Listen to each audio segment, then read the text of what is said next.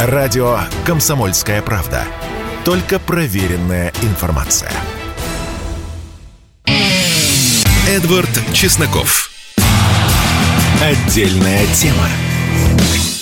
Здравствуйте, друзья. Мы продолжаем говорить в русле того, что высоколобая интеллигенция пренебрежительно называет конспирологией, а мы называем всего лишь сведением воедино тех э, потоков мирового процесса, которые кажутся разноплановыми и не связанными. Но это если смотреть на них вблизи. А давайте поднимемся над этим потоком и давайте посмотрим. Понятно, что специальная военная операция России на Украине привела к колоссальным изменениям миропорядка. Урон э, России с точки зрения отношений с Западом очень большой. Запад блокирует наши активы, уже там колоссальные цифры не только активы Центробанка, которые там хранились, почему хранились, это другой вопрос, да, э, не только 300 миллиардов долларов, но и вообще все другие активы, до которых Запад может дотянуться, блокирует самолеты наши арестовывались, несколько десятков, ну, как наши э, формально принадлежащие э, в лизинге у российских компаний. То есть очевидно, что потери именно в разрезе Э, от экономического противостояния с Западом, они велики. Э, политические потери тоже велики. То есть абсолютно все форматы, в которых Россия присутствовала, я имею в виду западные форматы, там все эти спортивные федерации, соревнования, отовсюду Россию э, выгнали. Я сейчас, опять же, не обсуждаю там хорошо, плохо, правильно, неправильно, просто констатирую. То есть э, э, именно в разрезе нашего присутствия в мировой западно, западноцентричной геополитической модели наши издержки, наши убытки от происходящего, они велики. И теперь зададимся очень простым вопросом. А как же такое возможно? То есть неужели мы, начиная то, что мы начали 24 февраля, не понимали, к чему это приведет. А вот если предположить, что приз на самом деле для нас будет больше, нежели вот эти убытки, которые мы получаем от похолодания с Западом, тогда все логично. А что же это может быть? Что же это может быть за приз? Что такое может перевесить э, те потери финансовые, политические, потери активов, которые мы получили. Вот давайте подумаем. И раз уж мы говорим о конспирологии, вот я процитирую э, одного политика, вы попробуйте догадаться, кто это. Мы сегодня столкнулись с одновременными системными изменениями по всем направлениям. От усложняющегося геофизического состояния нашей планеты до все более парадоксальных толкований того, что есть сам человек. Это Владимир Путин, это его речь на Валдайском клубе в октябре 2021 года, речь, которую мне посчастливилось самолично слышать. И еще раз, усложняющееся геофизическое состояние нашей планеты, говорит Путин, на Валдае, так что его весь мир слышит. Он это констатирует. Это дальше – Дальше. Он как бы, он, он, он мог бы эту мысль как-то оставить, но он в следующем же абзаце развивает эту мысль климатические деформации и деградация окружающей среды очевидны. Ну, я так немножко сокращаю, но вот э, читаю по стенограмме. Природные катаклизмы, засухи, наводнения, ураганы, цунами практически чуть ли не нормой стали. Мы к этому начали привыкать.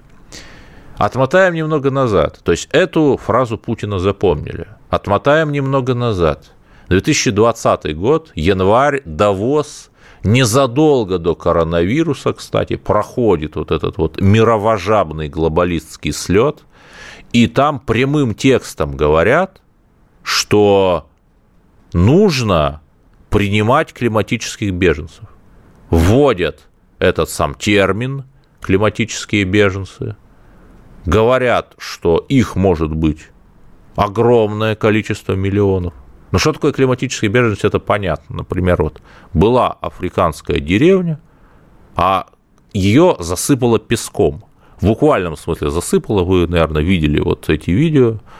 Э, Все, деревни нет, но людям что делать? Только становиться беженцами, там куда-то бежать в Европу или еще куда. Вот пример климатических беженцев.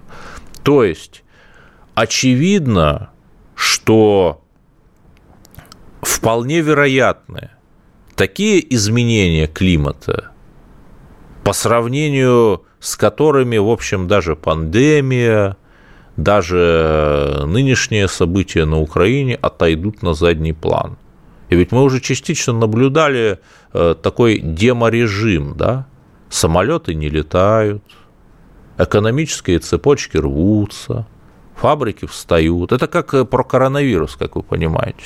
Если рассматривать э, пандемию, ее экономические последствия, все эти локдауны, как демо-версию по сдуванию экономики, какое, какой она может быть в случае вот каких-то реальных э, таких серьезных планетарных катаклизмов, то все очень логично.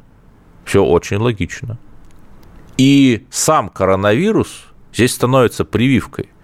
Болезнь в легкой форме, которой мы переболеем. А тяжелая форма, ну вот представьте, что действительно серьезное там изменение климата. Ну вот помните, был вулкан один э, исландский 12 лет назад э, немножко покоптил небо, все авиасообщение встало. Это один вулкан. Представьте, что их много, например, да? Похоже на коронавирус? Абсолютно похоже. Разрывание экономических цепочек, э, прекращение перемещения людей по планете. Абсолютно одна и та же история. Так вот, какой же конспирологии я вас плавно подвожу сейчас? Еще раз, это э, я хотел бы, чтобы все было хорошо, чтобы никаких климатических изменений не было, хотя о них, о них уже прямым текстом говорят э, первые лица планеты.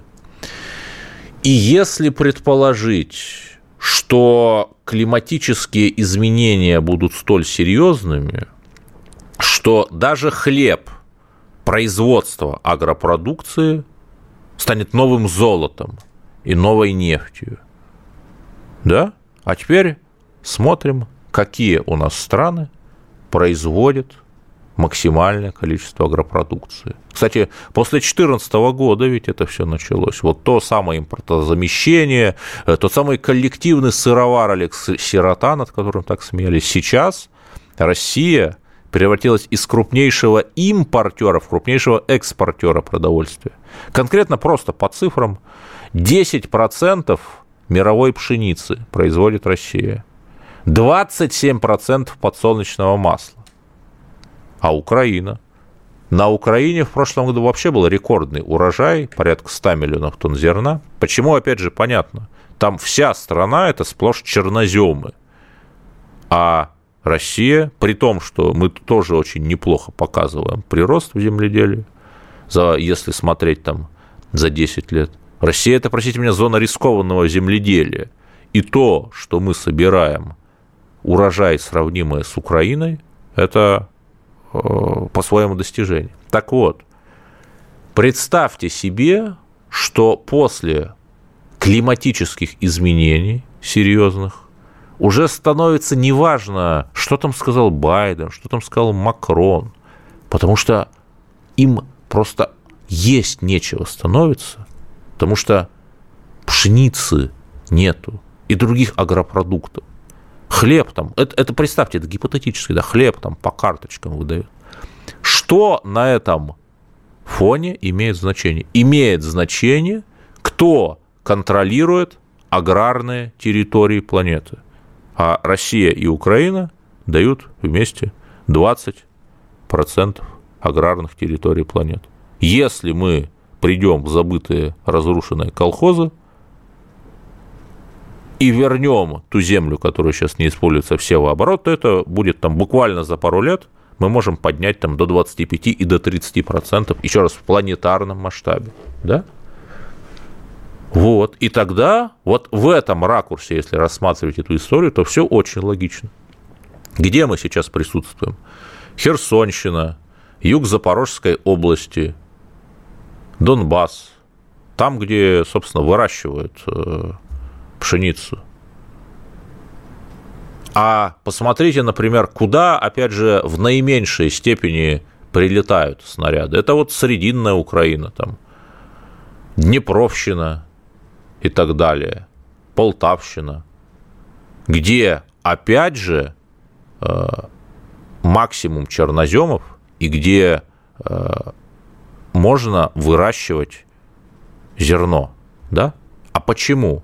Вот задумайтесь, как-то странно выходит, да, что вот именно те области Украины, где максимальное сельскохозяйственное производство, там вот мы очень бережно во всех смыслах утюжим только ВСУ.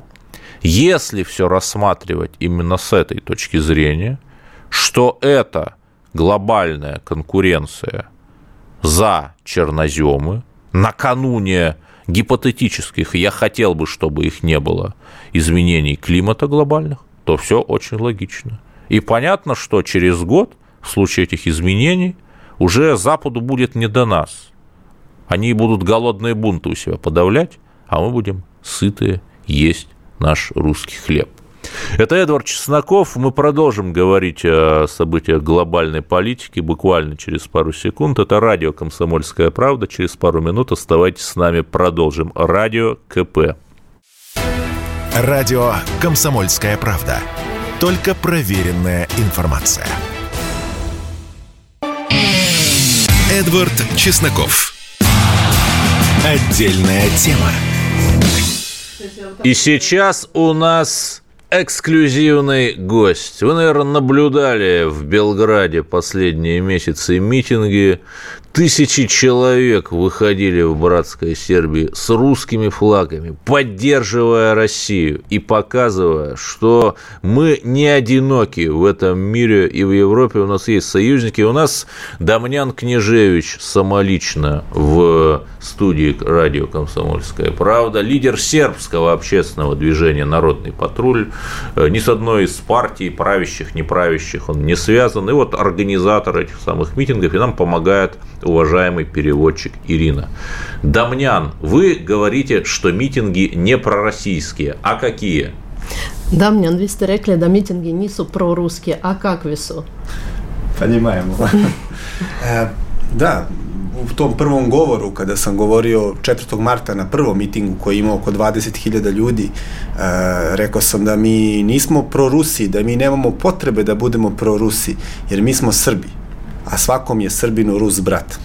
В своем вступительном слове к первому митингу, который прошел 4 марта, я говорил, что мы не прорусские, мы не должны быть прорусские. Мы сербы, а каждому сербу русский брат. Прекрасно. Но вот почему президент Вучич исходит из несколько другой парадигмы и вводит, пусть небольшие, но санкции, президент Сербии?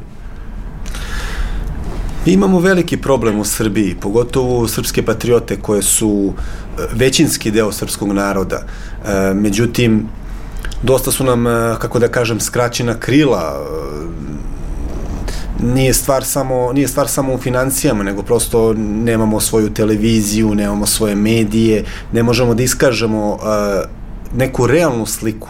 Imamo problem što se dugo od strane ruskih medija Vučić predstavlja u Rusiji kao veliki prijatelj Rusa. To nije istina, mi smo to znali sve vreme.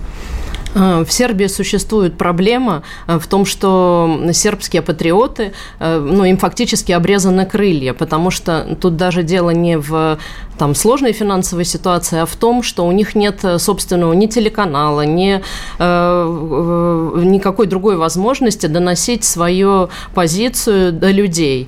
Потому что, например, Вучич перед Россией позиционирует себя как большой друг русского народа, но это неправда. Мы считаем, что это не так. Naravno da Aleksandar Vučić kao i prethodna vlast i ova njegova potpada pod pritiske I mi smo pokušavali na sve moguće načine godinama unazad da zamolimo ruski narod i Rusku federaciju da napravi i veći pritisak prema nama, jer morate znati koliki pritisak Zapad radi prema srpskoj zemlji i srpskom narodu, srpskoj kulturi, srpskim medijima, da biste shvatili iz koje situacije smo mi uspeli da pružimo ovu narodnu podršku ruskom narodu.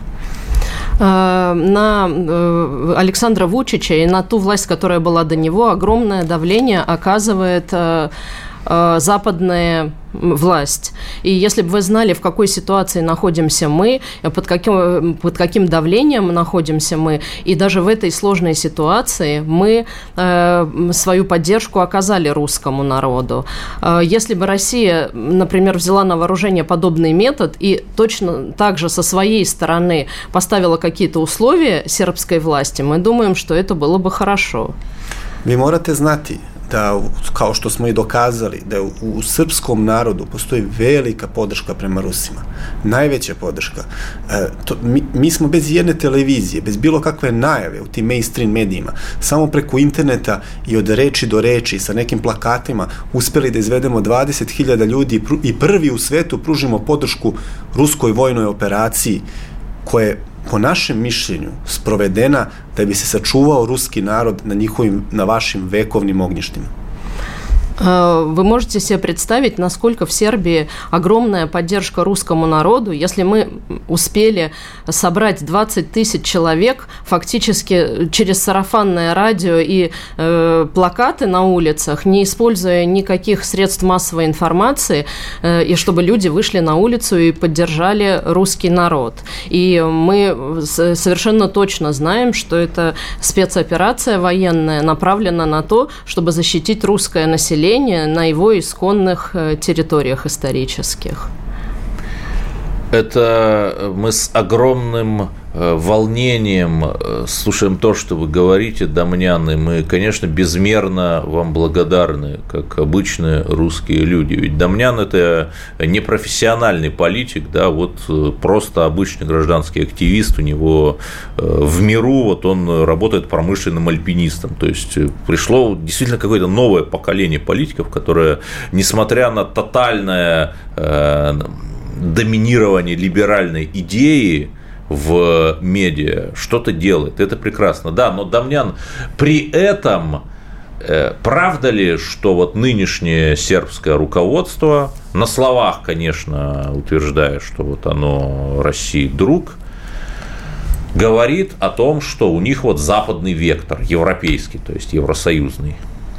Mi smo mnogo zahvaljni e, vama to što radite, mi ne možemo da vjerujemo u to, zato što e, mi znamo da ste običan čovjek koji u principu u normalnom životu radiš kao alpinista, e, i to je nova neka generacija političara i da li možeš da potvrdiš da srpska vlast deklariše da oni kao podržavaju Rusiju, a u stvari oni podržavaju Zapad?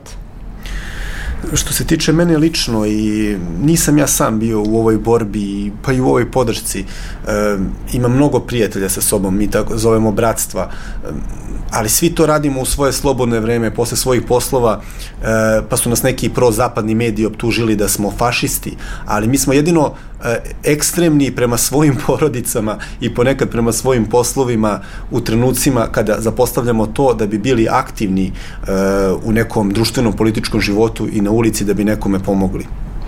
Да, конечно, мы имеем какую-то свою другую работу, и мы э, вот этой политической деятельностью занимаемся в свободное от э, своей основной работы и от своих семей время. Э, и хотя западные СМИ нас обвинили практически в экстремизме, но мы экстремисты только по отношению к своей семье, так как это все происходит в ущерб э, наших собственных семей. Вот. Ali zaista je velika ideja i ima nas mnogo.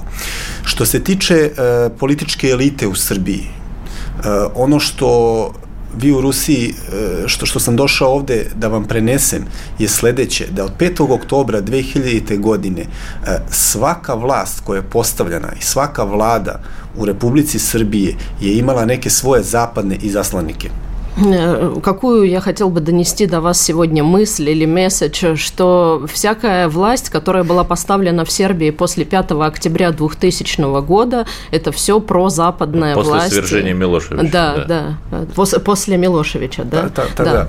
После Милошевича. Это все западные ставленники, которые действуют в интересах Запада.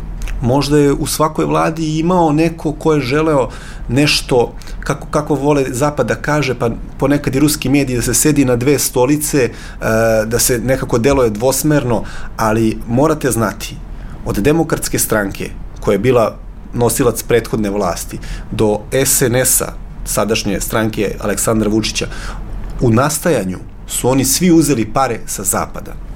Может быть, конечно, некоторые из наших депутатов и хотели усидеть э, на двух стульях одновременно, но э, каждый из них, вот начиная с этой демократической партии до этой СНС, которая сейчас у власти, ну, они все и брали... Правые, и условно правые, и условно да. левые, я поясню для наших слушателей. Да, и они все брали деньги у западных э. Što dalje e, nam govori jednu, jednu jako bitnu činjenicu.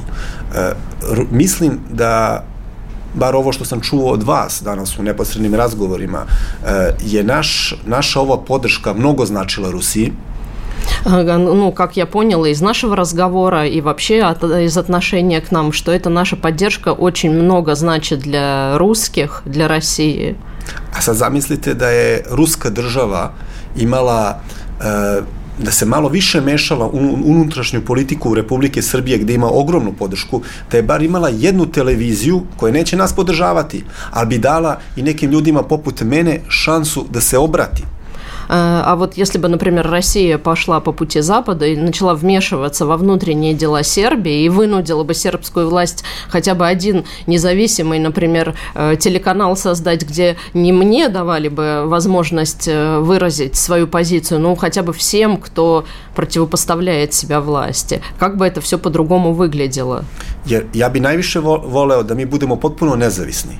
ali to u ovom trenutku nije realno, jer mi, mi smo bukvalno medijski, kulturološki, ekonomski silovani от страны Европской унии и State Department. Конечно, мы бы очень хотели быть независимыми, но э, реально в настоящий момент мы буквально изнасилованы э, со стороны Европейского Союза и э, США и в культурном смысле, и в, информационном, и во всех аспектах возможных. И поряд svega toga... У нас, к сожалению, заканчивается время. Time is over, unfortunately. Дамнян Княжевич, лидер сербского движения «Народный патруль», организатор тех самых пророссийских митингов, переводчица Ирина, спасибо вам, конечно же. И сразу отвечу, что, понимаете, официальная доктрина России, что она не вмешивается во внутренние дела других государств. Мы не США. Оставайтесь с нами, потому что в следующем блоке мы поговорим о еще более огненной теме, о скандале с группой B2, которая завесила The Banner. Или не завесила, вот и узнаем. Радио «Комсомольская правда». Мы быстрее телеграм-каналов. Эдвард Чесноков. Отдельная тема. Музыкальный скандал у нас продолжается. В общем, он и не прекращался, только главное персонажи меняются. Вот э, группа B2, известная вам, Э, Шура, понимаете ли, и Лева, ну и еще некоторые товарищи из Бобруйска, образованы в 1988 году, э, так сказать, Белоруссия 88, если вы понимаете, о чем я. Последний скандал с ними, что, ну, еще раз, я просто передаю то, что пишут в сети. Если в сети написали что-то неправильно, ну почему? Э, группа Би-2, у них же есть там официальные каналы в Телеграме их ресурс с синей галочкой верифицированный. Они это как-то не опровергли, ничего. Вот говорили, что они осветителя уволили своего из-за того, что вот он поддерживал спецоперацию э, России. А какое отношение у Би-2 к спецоперации из того, что они уволили человека за ее поддержку, ну, в общем, понятно. Но это еще не все. В Омске их концерт э, тоже с некоторым скандалом отменился, и тут есть две версии. Э, версия самой группы Би-2, которая появилась, правда, сильно позже, когда уже скандал достиг э, вполне себе космических величин, что, оказывается, у них всегда э, декорации черного цвета, такая black box, и э, висел Э, баннер за президента или как-то так, и вот они его сняли, чтобы сделать те же самые декорации, какие у них всегда. Ну, это их версия. Другая версия, что вот они злонамеренно сняли баннер с буквой Z за президента, потому что, ну, понятно почему. Давайте обсудим это поведение э, наших э, мастеров культуры с оперным певцом и педагогом Сергеем Москальковым. Сергей Борисович, здравствуйте. Но я издалека, э, издалека начну. Как же так получилось, что подавляющее большинство наших деятелей культуры, за исключением, может быть, Николая Баскова, заняли такую вот антирусскую позицию. Как же так? Ну, это давняя традиция, к сожалению. К сожалению, давняя традиция еще со времен польских восстаний э, фрондировать в, ну, по отношению к, к власти, по отношению к политике власти. Хотя, хотя, вот я сегодня думал, Э, самые, в общем-то, наверное, великие деятели нашей, нашей культуры, нашего искусства. Петр Ильич Чайковский, например, э, Прокофьев Сергей. Ну и главное, вот сейчас, в принципе, у нас должен быть э, у всех на слуху, у всех деятелей культуры должен быть пример Рахманинова, который при всем его отношении к советской власти, как только началась война, 1941 году, он сразу поехал с концертами по Америке, и все эти, и все сборы очень немалые, потому что он был выдающийся, помимо того, что композитор, он был выдающийся великий пианист, и он зарабатывал э, очень хорошие деньги своими концертами, на его концерты ломилась публика, его, и, он, и он все эти деньги отправлял в Советский Союз на помощь нашей Красной армии. И вообще он собирался вернуться, если бы он не умер, а, он бы вернулся в ну, Советский Ну, Вертинский, Союз. собственно, вернулся в 43-м году из Шанхая. Проко... Прокофьев вернулся. И, и, в общем, а Свир... Э, отношение Свиридова э, к России. Да, нет, величайшие художники э, вообще эта тема сложная, глубокая тема. Качество, качество человеческие и качество, э, э, профессиональные, что ли, да, вот гений злодейства, вот эта тема, она... Вот Александр Сергеевич, кстати, Пушкин, да, патриот, патриот, ну, конечно, и, его стихи о польском восстании, там, о чем шумите вы, народные витири, что возмутило вас, да, и так далее. Вот это же, а, а народные витии, это вот эта вот интеллигенция, собственно, которая вот э, в своих да. кофейнях э, поливает грязью, да, и Пушкин ей да, отвечает. Сейчас, сейчас, почему, почему надо быть вот действительно внимательными, и почему надо действительно, вот, может быть, жестко вот так себя вести по отношению к, к такому поведению вот, э, вот той же вот этой Би-2. Я сегодня вот поинтересовался, что это за группа. Ну, это же Deepish Mode просто.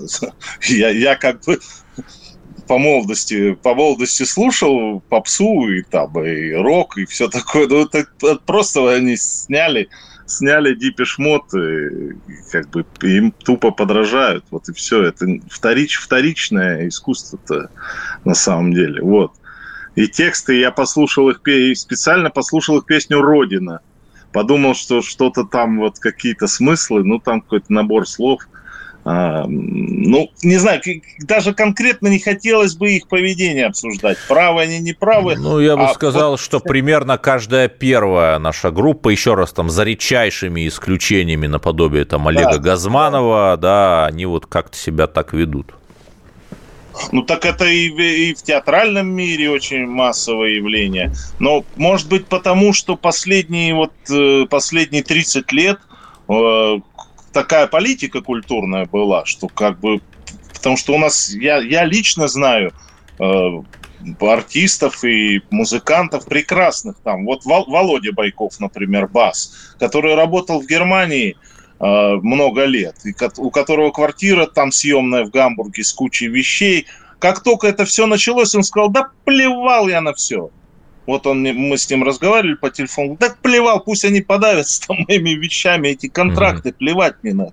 Да, это Или настоящая позиция. Вот это мужская позиция, да, не бояться потерять вот это все наносное, эту всю славу, которая приходит и уходит. Главное сейчас песня должна быть «Вставай, страна огромная, вставай на смертный бой, с фашистской силой черною, с проклятою ордой, пусть ярость благородная вскипает, как волна. Идет война народная. Я не могу, к сожалению, так, как вы спеть, Сергей голос, Борисович, кстати. да. А, но давайте, вот есть конкретный пример, да, талантливейшая, прекрасная исполнительница, певица а, Анастасия Стоцкая, да, кстати, родом из Киева, ну, сделала карьеру в России. И, Я вам а, открою секрет. Да. Да. Я вам открою секрет.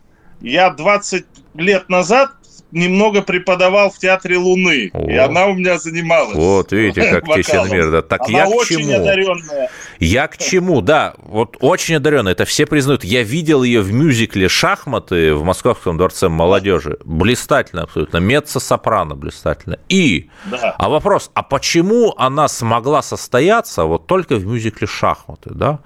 А потому что мюзикл «Шахматы» делают зарубежные продюсеры. И если им скажут, вот. ну, вы знаете, вот Примадонна-то, она же как бы сказала, да, что Стоцкую никуда да. не пускать, потому что она там у нее да. там то ли Киркорова отбила, то еще что-то, то да, продюсеры да, да. зарубежные, они скажут, oh, I'm sorry, Пугачева, who is Mrs. Пугачева? We don't know this woman in our Sweden. Да, понимаете, да? То есть да, вполне да. можно говорить что есть заговор, и мы на примере Стоцкой абсолютно видим, как он работает, когда одних да. людей с правильной, в кавычках правильной да. позицией продвигают, а других, вот вы знаете такого певца Шаман? Знаете? Нет. О, Нет. Шаман, певец. Э, встанем. У него вот Ярослав Дронов, абсолютно у него uh блистательная песня «Встанем», вот, который просто забейте там «Шаман, встанем» да, всем советую. Хорошо. Абсолютно блистательная Хорошо. песня, да. Про Россию, Хорошо. и там клип есть, вот когда с героями Донбасса, там, Моторола, Гиви, это вот абсолютно просто, вот я смотрел и в голос рыдал, да. Где mm-hmm. вот этот шаман был? У него, у него 72 тысячи подписчиков ВКонтакте, да? Ну, то есть человек mm-hmm. реально популярен. У него даже э, группы страницы в Википедии нет, а мы понимаем, что вот... Не, ну это уже общее, да. это мы сейчас говорить про Первый канал и про все это... Абсолютно, мы, да. Это сейчас это мы будем просто, ну, как сказать, это общее место, да. Ну, надежда, надежда сейчас, вот благодаря Донбассу, прости господи, они вообще хотелось, вот хотелось бы воспользоваться случаем и просто низко поклониться, в, в первую очередь, донбассцам. Да в первую очередь вот донецким, луганским ребятам, которые вот сейчас, они за нас воюют на самом деле. На самом деле они за нас воюют. Мы, грубо говоря, 8 лет назад их вперед себя так подвинули, давайте вот... Да, э, пообещали, и, да, они с э, и, триколорами они, и они за нас да. воюют. И очень хочется надеяться, что вот такие люди, вот такого уровня, как вот как, э, как Владлен Татарский, как Александр Ходаковский, вот э, и мысли, они да. какие люди глубокие, да. Сергей, верующие. Сергей Москальков, да. оперный певец и педагог, обсуждал с нами, с кем же мастера культуры сейчас находятся.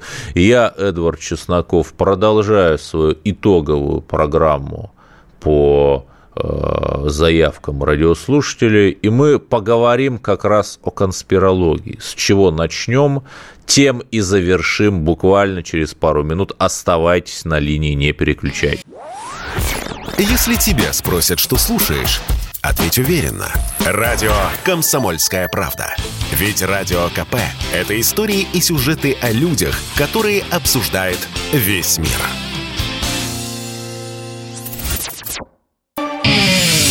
Эдвард Чесноков. Отдельная тема. И завершаем наши любимые конспирологии. Я говорил в первом блоке о том, что Россия и Украина занимают до 20% мирового производства зерновых, но ведь еще и есть подсолнечное масло, то, без чего ни одна хозяйка не обойдется. И более того, то, без чего э, невозможно, например, косметику производить чистящие средства, да, биотопливо, кстати, которое на Западе кое-где так позиционируется, как замена традиционному топливу, но его же тоже надо производить. И Россия и Украина до нынешнего года занимали порядка 60% мирового экспорта подсолнечного масла. И понятно, что даже если все сложится наилучшим образом, скорее всего, на прежние объемы посевной в нынешнем году мы не выйдем. Будет меньше. Из-за санкций и элементарно из-за того, что крупнейшие логистические компании отказываются обслуживать а, Россию, российских поставщиков. Происходит классический разрыв экономической цепочки. И уже а, по всему миру ну, нам это немножко смешно, да, мы заходим, подсолнечное масло стоит в магазине. Говорят, что кризис подсолнечного масла, ну, в принципе, его можно там э, заменить пальмовым маслом, которое, конечно, сильно хуже, это так мягко говоря. Но вот крупнейший производитель Индонезия пальмового масла. Индонезия сказала, ребята, мы Э, пальмовое масло наше направим на наш внутренний рынок. У нас, простите меня, наши 270 миллионов граждан. Да, самая крупная мусульманская страна мира – это Индонезия. В приоритете. Вот.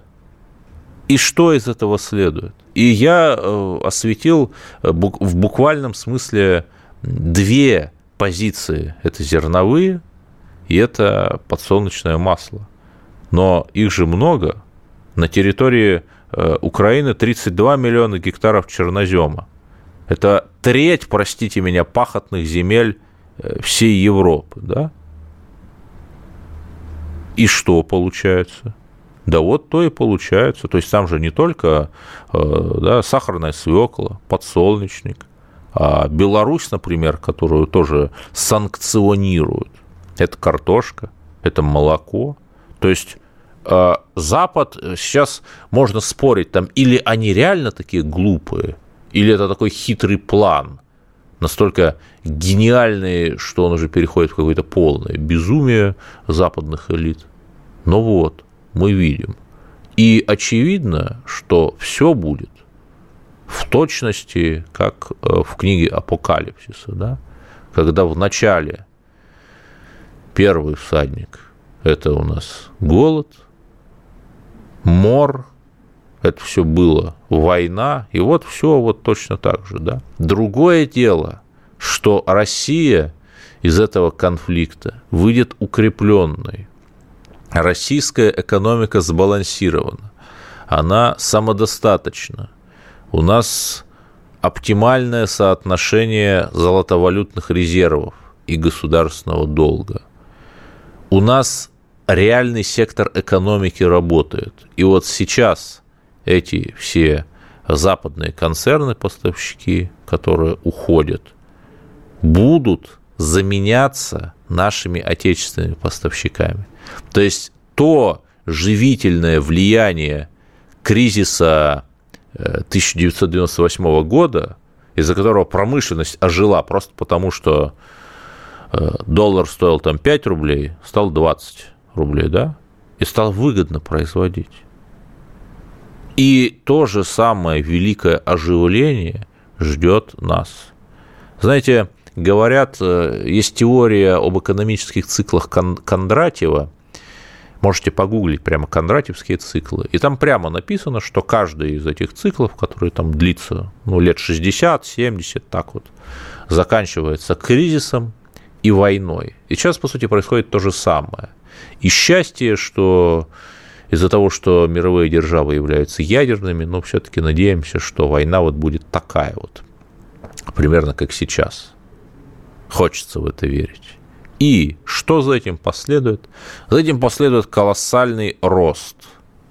И те, кто будут контролировать реальную экономику, те мировые игроки, которые будут контролировать агропромышленность, черноземы, полезно ископаемые, те, те и станут державами 21 века – 20 век должен был стать русским веком, но из-за чудовищных потерь, в том числе демографических, войны, голода, репрессий, как-то не стал.